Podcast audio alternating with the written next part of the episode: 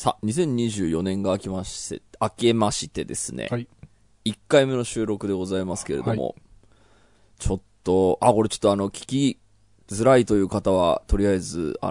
ラジオ閉じてもらって全然大丈夫ですけど、うん、元日から大変でございましたな。いやいや、そうですね。地震とかがね。そうですね。ちょっと地震の話少しするので、聞きたくない方は。トラウマを呼び起こす方は、ちょっと一回かもしれないんで、ミュートしてください。はい。はい。ほんで、まあ、その2日には、なんだ、その飛行機の事故もあったりで、こりゃ、ちょっと、なんかやっぱ気がめいっちゃうね。その SNS とか見てるとね。そうね。本当に SNS は距離を、考えないとやばいなと思いました。そうね。本当、これなんですかね、年を取ったからなのかな、なんか、このメンタルのよりは SNS のせいだっていうのに気づけるようになってきたね。それもあるんだけどさ、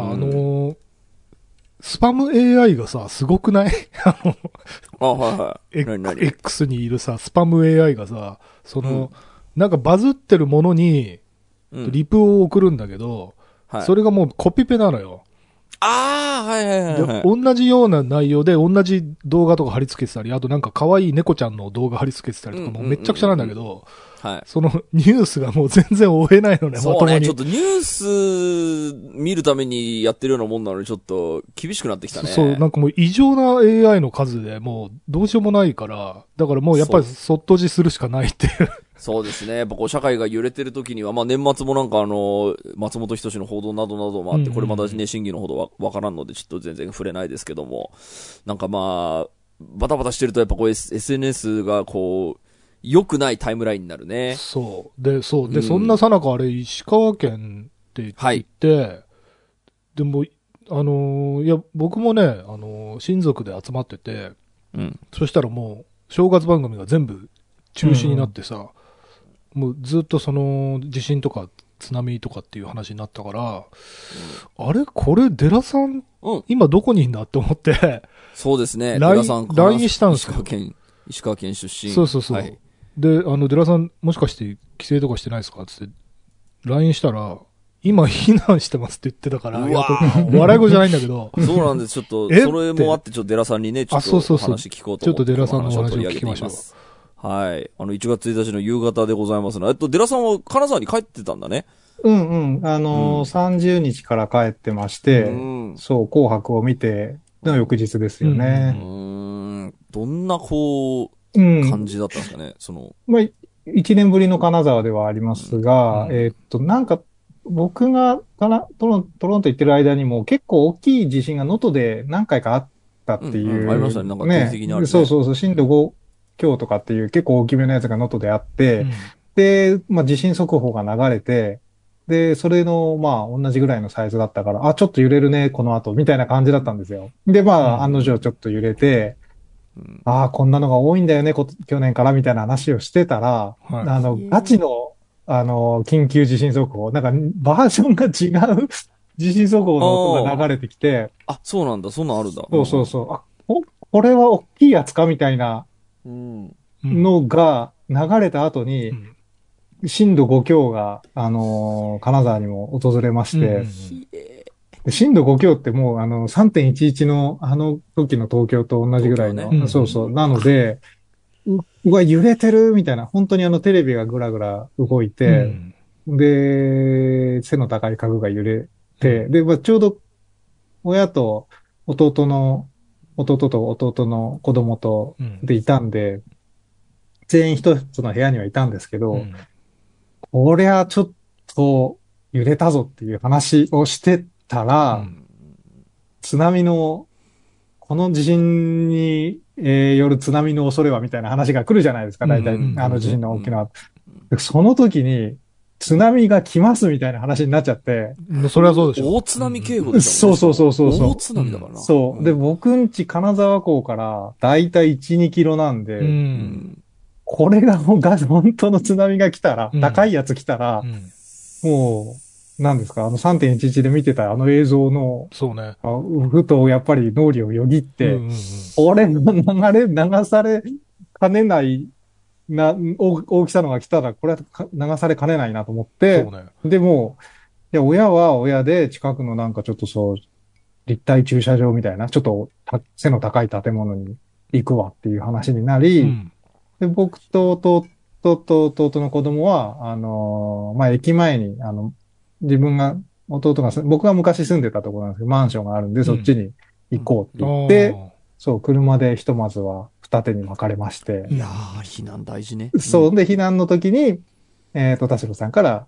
LINE が来て、というタイムリー、そんな状況でしたね。あれが5時ぐらいでしょ。で、車がもうずっと渋滞してたので、うんうん、もう、これはこのままなんですか、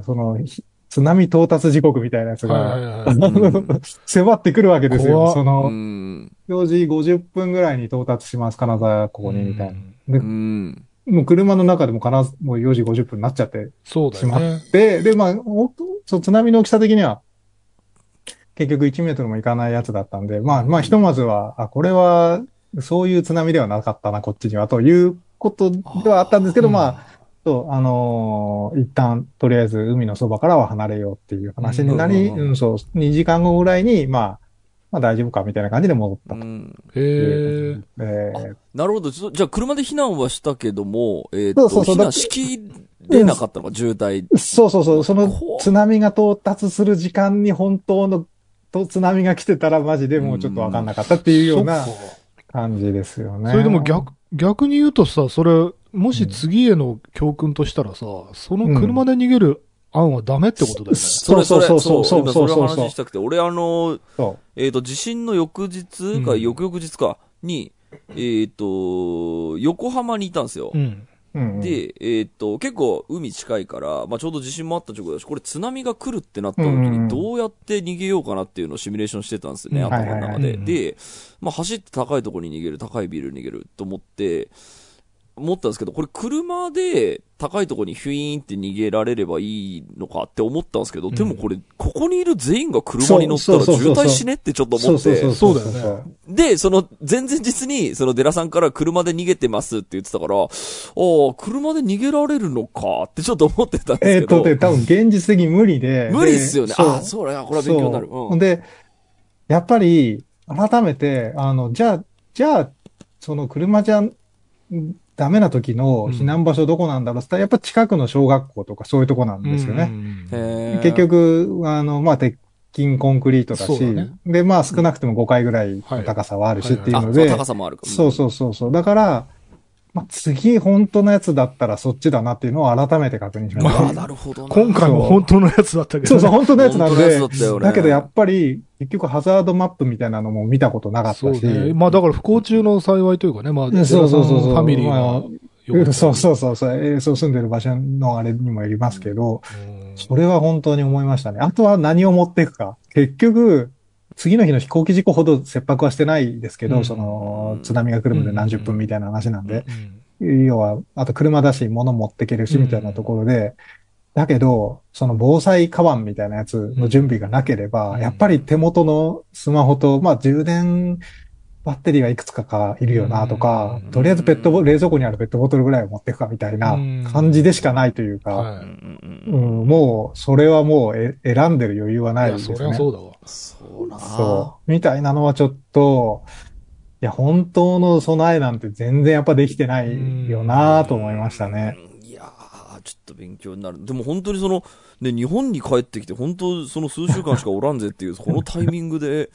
ね、ドンっていうと、本当に日本って地震大国だというのがまざまざとこう突きつけられる感じがあって、ね、ちょっと大変だったでしょうに。まあでもこれが、逆にやっぱ僕、奥さん今トロントに、いるんですけど、うんうん、やっぱ、どんな状況かわかんない中で、ツイッターしか見れないっていうことよりは、うん、まあ目の前に、いるので、親も。心配する相手がそばにいるから、リアルタイムで大丈夫だなとか、ひとまずはなんか、無事だなって、もうやっぱ、気が気じゃないでしょうしね。連絡取れないってことですね。そう。ほんと心配でしょうからね。そう、連絡取れないのが一番やっぱ怖いでしょうね。うん、で、今、能登の人たちはね、そんな状況でしょうから、うん、っていうね、携帯繋がらないとかいろいろあるんで、うん。いや、ライフラインさえあれば、まあ、ひとまずは全然、どうってことないので、うん、はい、ご心配はおかけしましたがという。いや、心配しております。まだ本当に被害に遭われて、本当に命のお子様方もたくさんいらっしゃるんですね。ちょっと胸が痛いばかりですけど、とりあえず今週も始めましょう。はい。田代智和と田淵智也のタッチレディオ。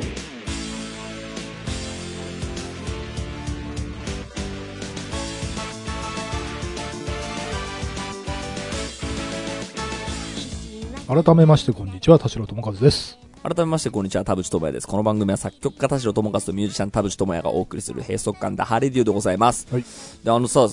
その地震もあったからさ、早速募金とかをちょこちょこすっかと思って、なんか、ふるさと納税で募金ができるっつって、うんうん、お、なるほどと思って、これはいいやと思って、その手当たり次第にこう、ペペペペってやってたんですけど、うん、ふるさと納税だと全市区町村出てくるんですよ。あ、そうなんだ。富山県、石川県、新潟県で、結構その市ごとに出てくるんで、うんうんうん、他にも結構あるなと思って、そうだね。なんでしょう、こう一個のところに募金すればこう平等に行き渡るかどうかも、適切に行き渡るかどうか分からず、この町を選んで募金するのも結構なんでしょう、こう手当たり次第というか結構勘になっちゃうなと思ってと思いました。まあ、でもなんかそのふるさと納税でも募金ができるっていうので、ちょ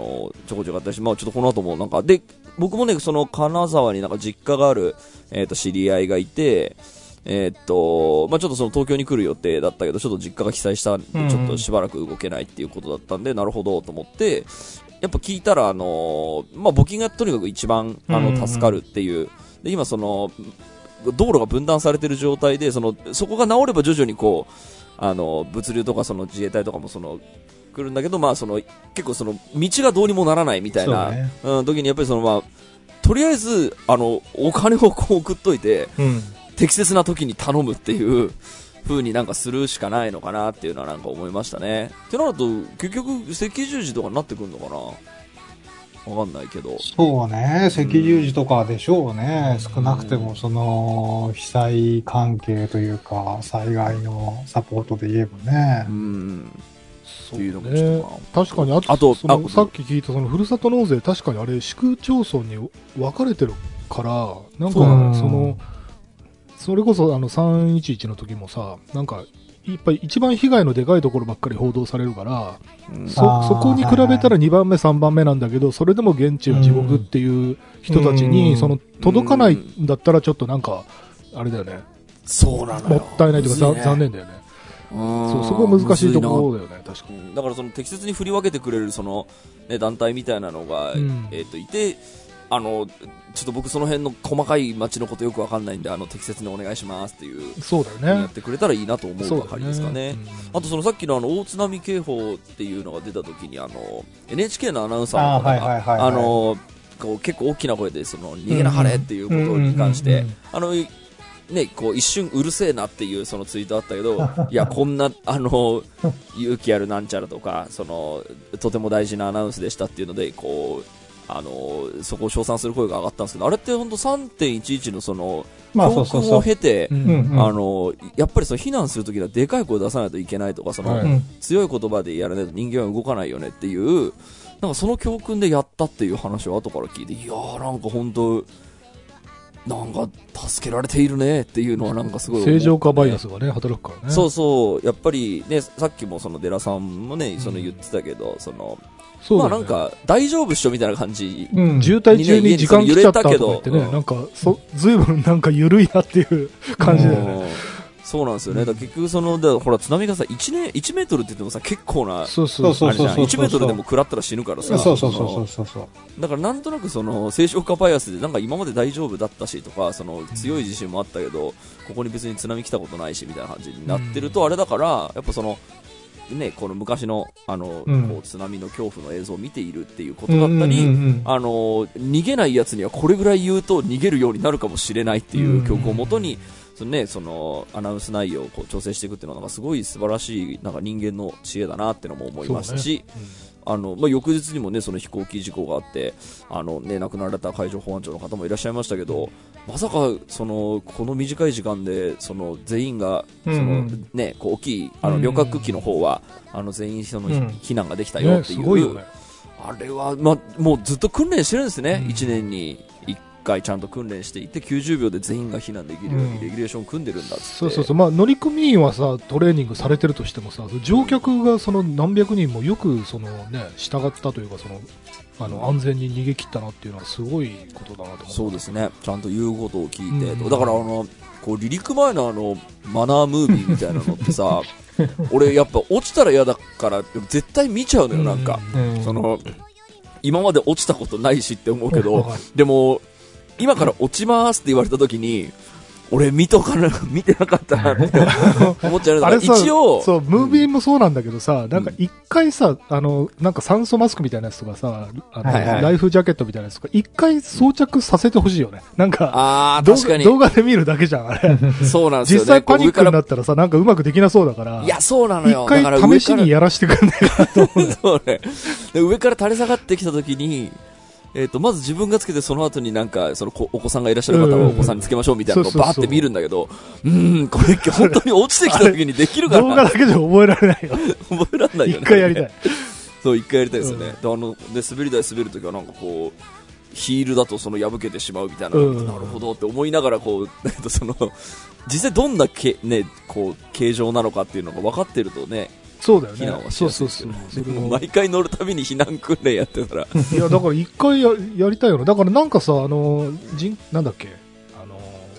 こう消防署とかのさなんか、訓練みたいなのあるじゃない、ああいうのでやらせてくれるとこあるのかな、もしかしたらあるかもしれない、ね、あるかもしれないですね、ちょっと調べてみよう。そうね、いやということでちょっと本当にこう結構い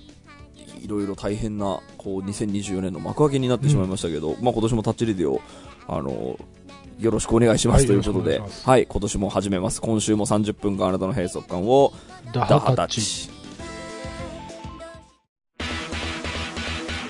代友和と田口智也のタッチレディオ。さあということで、まあ、新年一発目のちょっとここから切り替えていきますけれども、新年一発目の放送になりますんで、収録になりますんで今年の抱負を、はい言うっていうのを毎年恒例にしてますからまず去年の抱負を振り返って今年の抱負を言うっていう回にしましょう今回はね。はい、はいはい、ということでじゃあ、去年の抱負はちょっと僕がさっき、自分のメモを見たところで言うと、僕は、永住権を目指してみるということで、海外生活に関する話で、田代さんはまあ、引っ越しの覚悟みたいな話がちょうど裏にあるんですが、シンプルライフを目指すよということで、で田淵くんは一人だけちょっと毛色が違くて、世の中を良くするというでかい話がでかい。どうしてたんだろうね。世の中を良くするやべえな。でっけえ話してんな。はい、これで皆さんどうでしたかという。はい、誰からでもいいけど。田代さんは、出るさんしようか。そうね、僕は、そうね、永住権がでもそうか、去年、正式にビザが取れて、永住権は永住権なんですけど、僕の中では一回、これがビザが6年ぐらい取れたのかな。学生ビザと、ちょっと働けるビザで6年分のビザが取れてるので、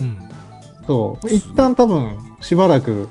なんでしょうね、国外追放とか不法滞在みたいな話にはならなそうなので、永住権の話は、まあ、そのうちまた考えようみたいな感じではある。そう、6年っていうのはこれぐらいの、その、資格じゃないけど、こういう立場じゃないと取れないみたいな条件って何なんですか？僕の場合は、その、カレッジっていう、まあ、学校に一応3年通って、で、そのカレッジ行った後に、なんだっけな、コスグラじゃねえな、なんだろう、とにかくカレッジ行った後は、少し、せっかく学校で学んだことがあるんだから、働いてみなさいよみたいな感じのやつが、だから半分学生、半分労働者みたいなビザが出るんですよ。あ、じゃあその5年後、6年後も、あなたはこの国で予定があるということなので、そうっていうことなのかな。なるほど、だからそれが2020、6、7、8ぐらいまであるので、すごいな。そう。だから、まあ、カードも作れるし、保険証みたいなのも作れるんで、ひとまずは多分カナダ国民というか、みたいな感じで。それなんか、その途中で学校辞めちゃいましたとか、はい、学校終わったけど働きませんみたいな感じになった場合は、そのバレちゃうってことあるんですかね。その、いや、どうなんだろうな。学校、でも結局もうビザのあれはもらってるので、3年分とかその6年分、その後も3年。だから、大丈夫かもしれないけど、でも学校辞めちゃうと確かになんか、なんか、いや、多分ね、いろいろアメリカと違うかもしれないけど、アメリカは多分、その、卒業したと同時にそのワーキングビザに切り替わるから、多分最後に卒業証書みたいなのを多分出さなきゃいけないはず。なるほど、なるほど。だから途中で学校辞めてたら、その後のエクステンションがなくなると思う。お前持ってないやんけ、そうなっちゃうかもしれない。剥奪みたいな。はいはいはい。まあそう。まあとはいえ、まあとにかく、そのつもりが、ちゃんと行くつもりなので、5年は大丈夫と。だから5年間のうちで、また永住権本当に取るなら、あれだし、5年もいたらそれはもう一旦になるかもしれないなとか、まあちょっとその辺は、わかります。何かしらでも進んだと思います。僕の中で去年の方に関しても。すごい。いやー、なるほど。じゃあ、まず振り返り、先にする？振り返り先にする。じゃあ、まあ次、田代さん。田代さん。はい、シンプルライフね。そうね、去年だか、そうね、確かにやたら断捨離って言ってたと思いますけど、ね、まあ確かに断捨離も進んで、あとね、結構、なんだろう、ネットリサーチがめちゃくちゃはかどった1年ではあったなと思って、まあ例えばなんだけど、やっぱり一つの目的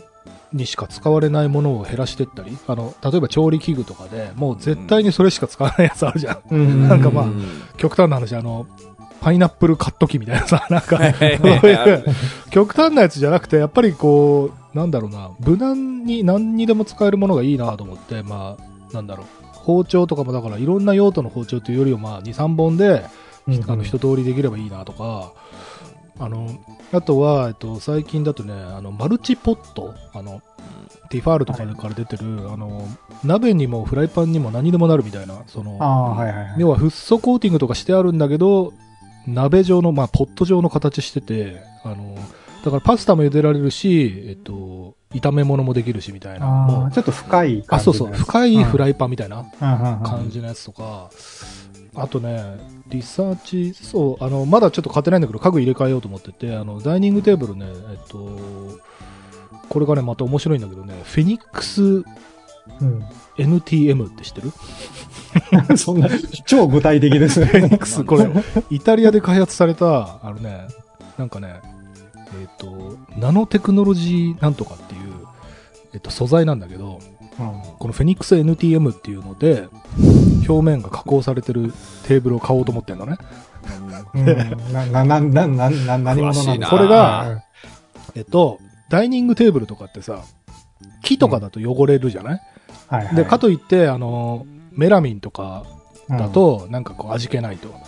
それで今最先端の素材としてこ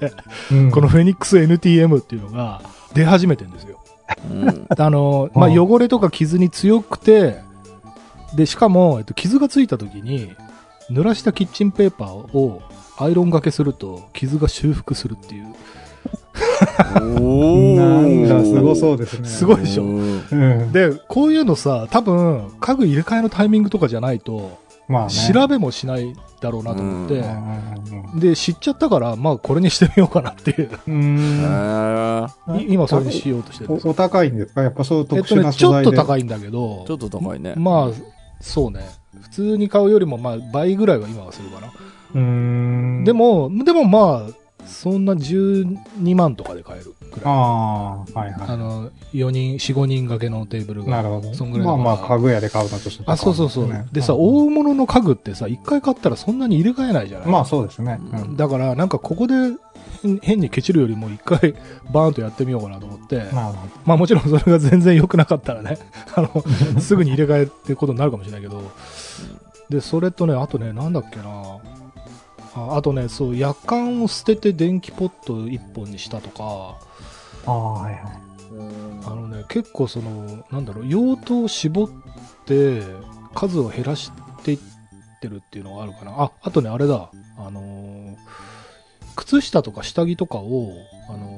引き出しにしまうのをやめて、引き出しを捨ててうんうん、ハンガーにかけるポケットタイプにしたんですよ。あ、はいはいはい、でなんか1個のハンガーにポケットがいっぱいついてて、そこに靴下とかパンツとかバンバン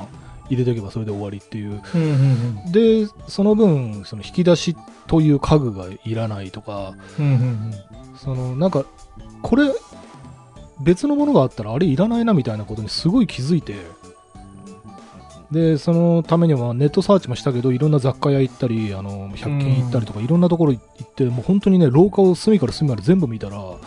全然今まで知らなかったものがあるなっていうことにすごい気づいて、うん、で、うん、これがあったら2ついらないなみたいな、その 2,3 個捨てて1個にするみたいなのめちゃくちゃはかどって、だから今年はかなりねいい具合に生活できるんじゃないかなと。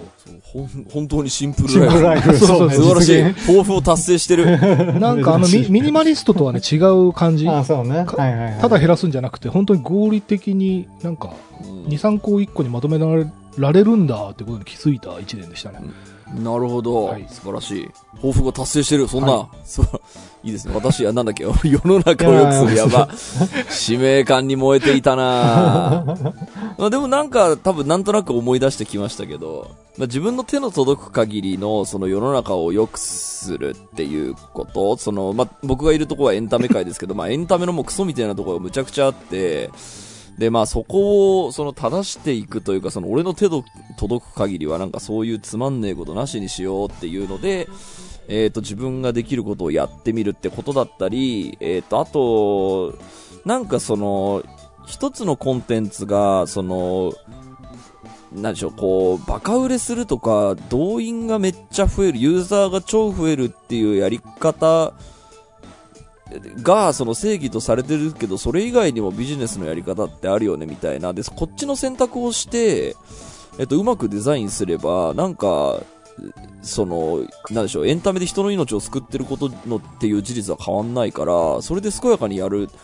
ことはできんじゃねえかなっていう、まあ、僕がここ10年ぐらいで得たその知見をちょこちょこ試していくっていう年だったんで、実際にトライはした年だったなっていうのをちょっと思い出しますね。でまあ実際世の中が良くなったのかどうかはわかりませんけれどもでもまあなんかこうやった方がそのなんでしょう、こう世の中のその正論じゃないやり方で幸せになったり健やかになったりすることってできるんじゃないっていうのを、まあちょっとできたかなっていう実感はでもあるかもな。あるんだ。でもやっぱりやっぱ動かすまでにその本当にその、まあ、世の中を動かすって言ったらちょっと話がでかすぎるけど、こう思ってるんでこうなったらいいと思いますっていうのが実際に動くまでにやっぱ死ぬほどこう抵抗を受けるし、死ぬほど時間がかかるしっていうのも同時に痛感した1年だったなとは思います。でもまあそのなんでしょう、こうなんでこう、根性っつったらちょっとおこがましいですけどが実を結び、まあ好転したところは好転したなと思って、まあ世の中がまあ良くなったってほど別に言うことっていうほどじゃないですけど、まあやれることはやったかなっていうなんか1年だったかな。なんかぼんやりしてて多分具体的に言えない話なんだろうけど、はい、なんか、はい、例としてなんかなんていうの、言える範囲の、うん、その置き換えた話でもいいので、はい、そうですね、まあやっそうだな、まあそのアニソン派に関しても、うん、自分のバンドに関しても、あとそのプロデュースしているユニットに関しても、このやり方でその人が幸せになっているんだったら、うん、これぐらいの値段を取っても良いのではないでしょうかっていうことだったり、うん、っていうかこういうお金儲けの仕方をしないと、長続きしないから、うん、そのこう お金儲けみたいなものが悪いってされてる風潮に関して、いやそのおかげでエンタメ死んでっからそれでもいいんだけど、それだと寿命短くなるぜっていうことを、まあ、自分なりにだってその、ね、アニソン派なんて別にユーザーなんかたかが知れてるんだけど、でもこの人たちが幸せになってんだったらこういう、ものの出し方とかこういう企画の切り方をしてちゃんと喜ばせることができたらちゃんと蓋開けてみたらお金儲かんじゃねって言って、うんうん、まあ、試しにやってみてちゃんとしっかり儲かったねっていう、うんうんうん、実感はちゃんとあったんで、まあそんなに不幸せになってる人いなくねっていうことはその割と手弁当でもできるっていうのがちょっとあったりしたから、でまあプロデュースしてるユニットに関してもなんかちょっとこう精神的にガタガタなところからのスタートだったから、なんかこうやってこうなんでしょうかね、こう全部こう不明瞭なこうものになっちゃいますけどこうやったら健やかにできるし、こうやったら続けるやり方もあるよねっていうことをこう徐々に提案しつつで、同時にでもこうやって稼がないと長続きしないし、だからそのこのまんまでいいやみたいなことをやってると本当にその1年に1回動くか動かないかみたいな感じのコンテンツになるから、でそうなると俺やる気出ないしっていうので、この全部の理想を叶えたまんまコンテンツを長続きすることはできんじゃねえですかっていうのをいろいろ提案し続けて、ちょっと形にはちょっとなったぐらいかな。完璧には全然いってないと思いますけど、全然その具体的な話を出さなくていいんだけど、なんか多分、リスナーの人も気になるのはさっきちょっと抵抗にあったりもしたしっていうと、その抵抗にあった時のなんか打破の仕方というか、どうやってその抵抗を上回るのかなっていうのを知りたいと思うんだけど。やっぱでも結局時間が解決したっていう結論なんですよね。最初はものすごい反発を受けて、でこれはもちろん私のその説得力不足みたいな力量不足があるんですけど、で僕もやっぱそのちょっとキャパが狭いのでちょっとこう向きになっちゃったりするみたいなでもそれだと物事って多分絶対進まなくて、そのなんかよくわかんないことを言った田淵が向きになっているっていうだけなんで、その一日では絶対解決しないっていう感覚でした。ただその時間が経つと、何か少しこうずっと言ってるし、ちょっと、そういう風のもちょっとチャレンジしてみよっかねみたいなことだったり、なんか時間が物事を動かしたっていうのが一つなんですけど、その時間が経ってる間、やはり諦めなかったっていうのが結構でかいかな。言い続けたってことだよね。正直もう僕何回ももう心折れかけて。俺だけか、これ、やろうっつって、じゃあいい、やめるっつって、正直1日単位とか、1夜単位では、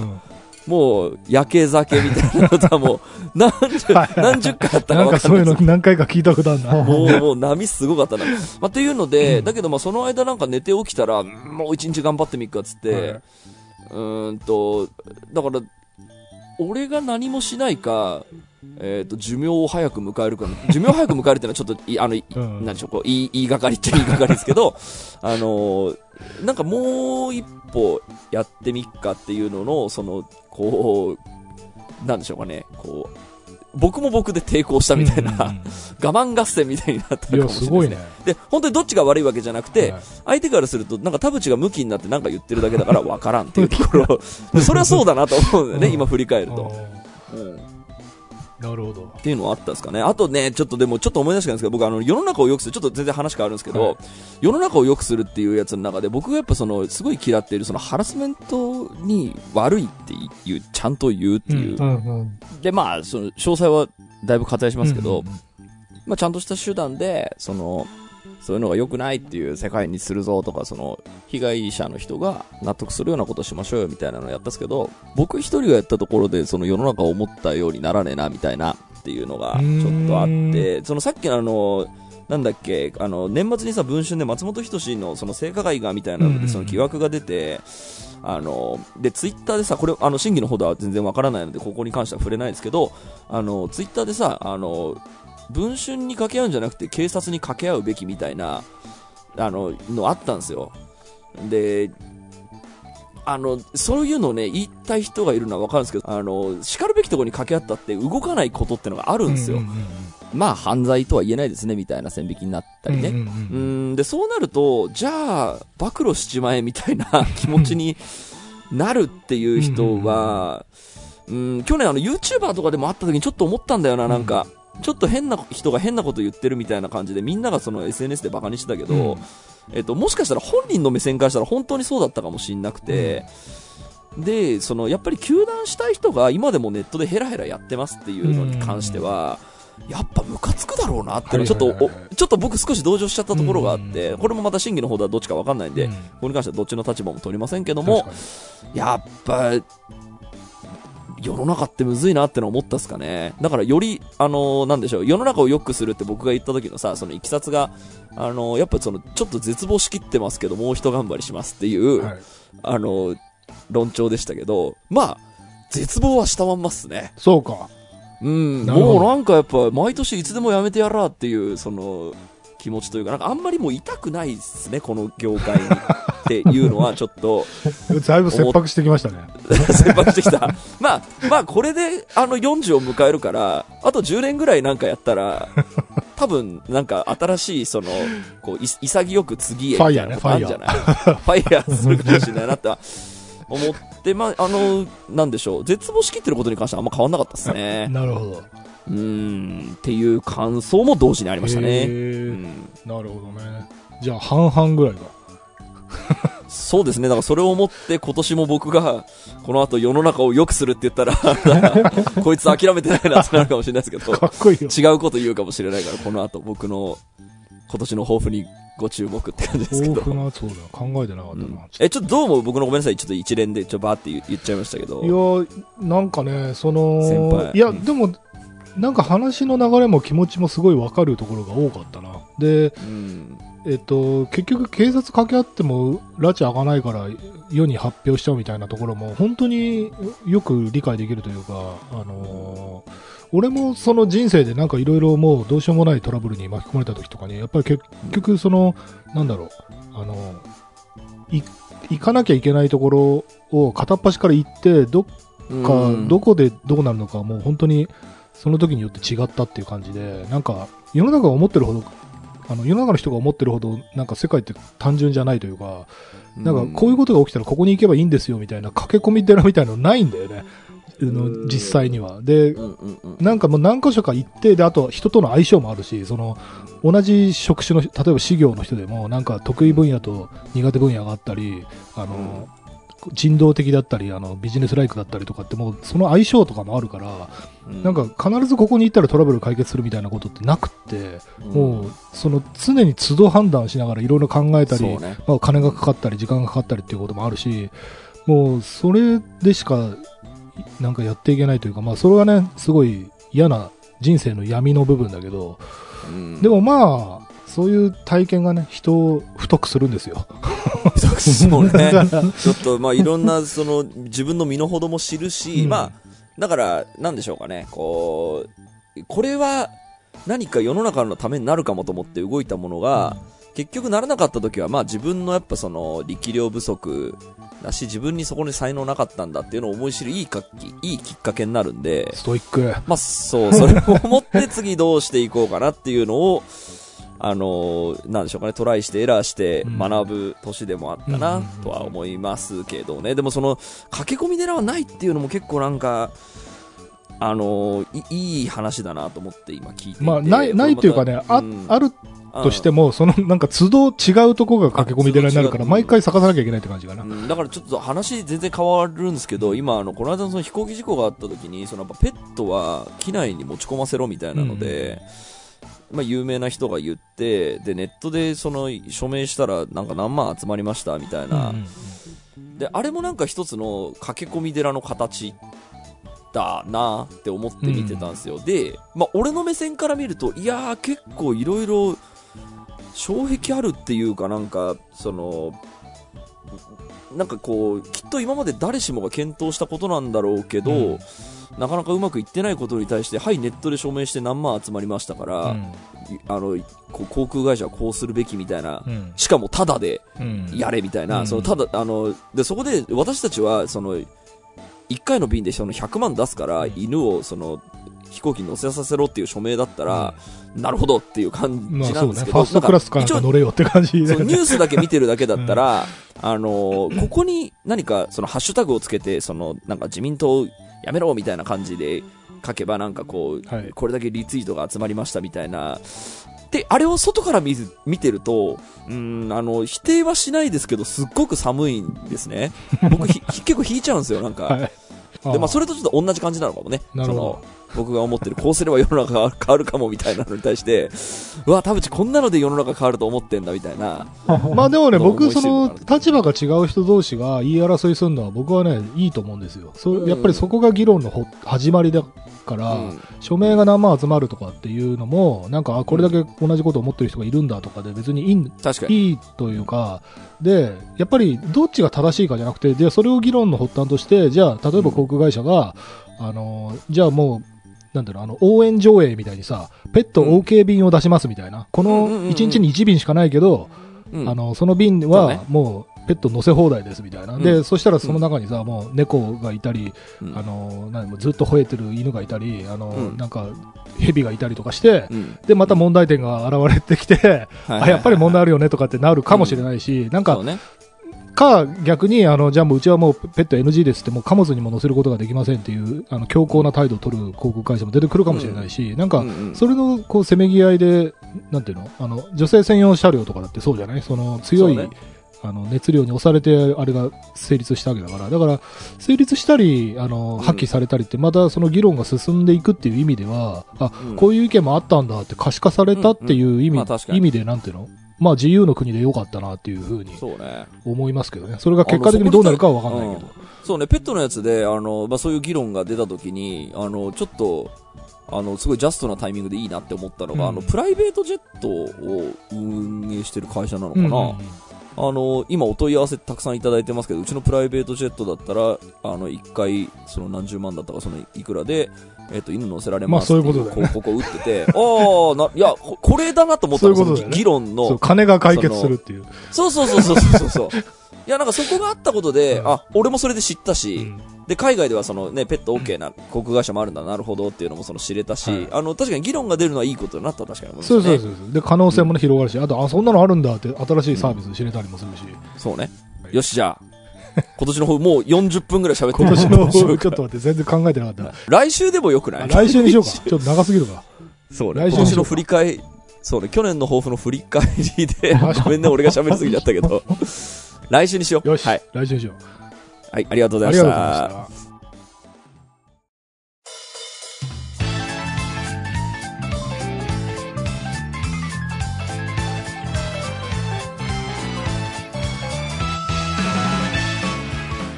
はい、今週も、ありがとうございました。エンディングの時間でございます。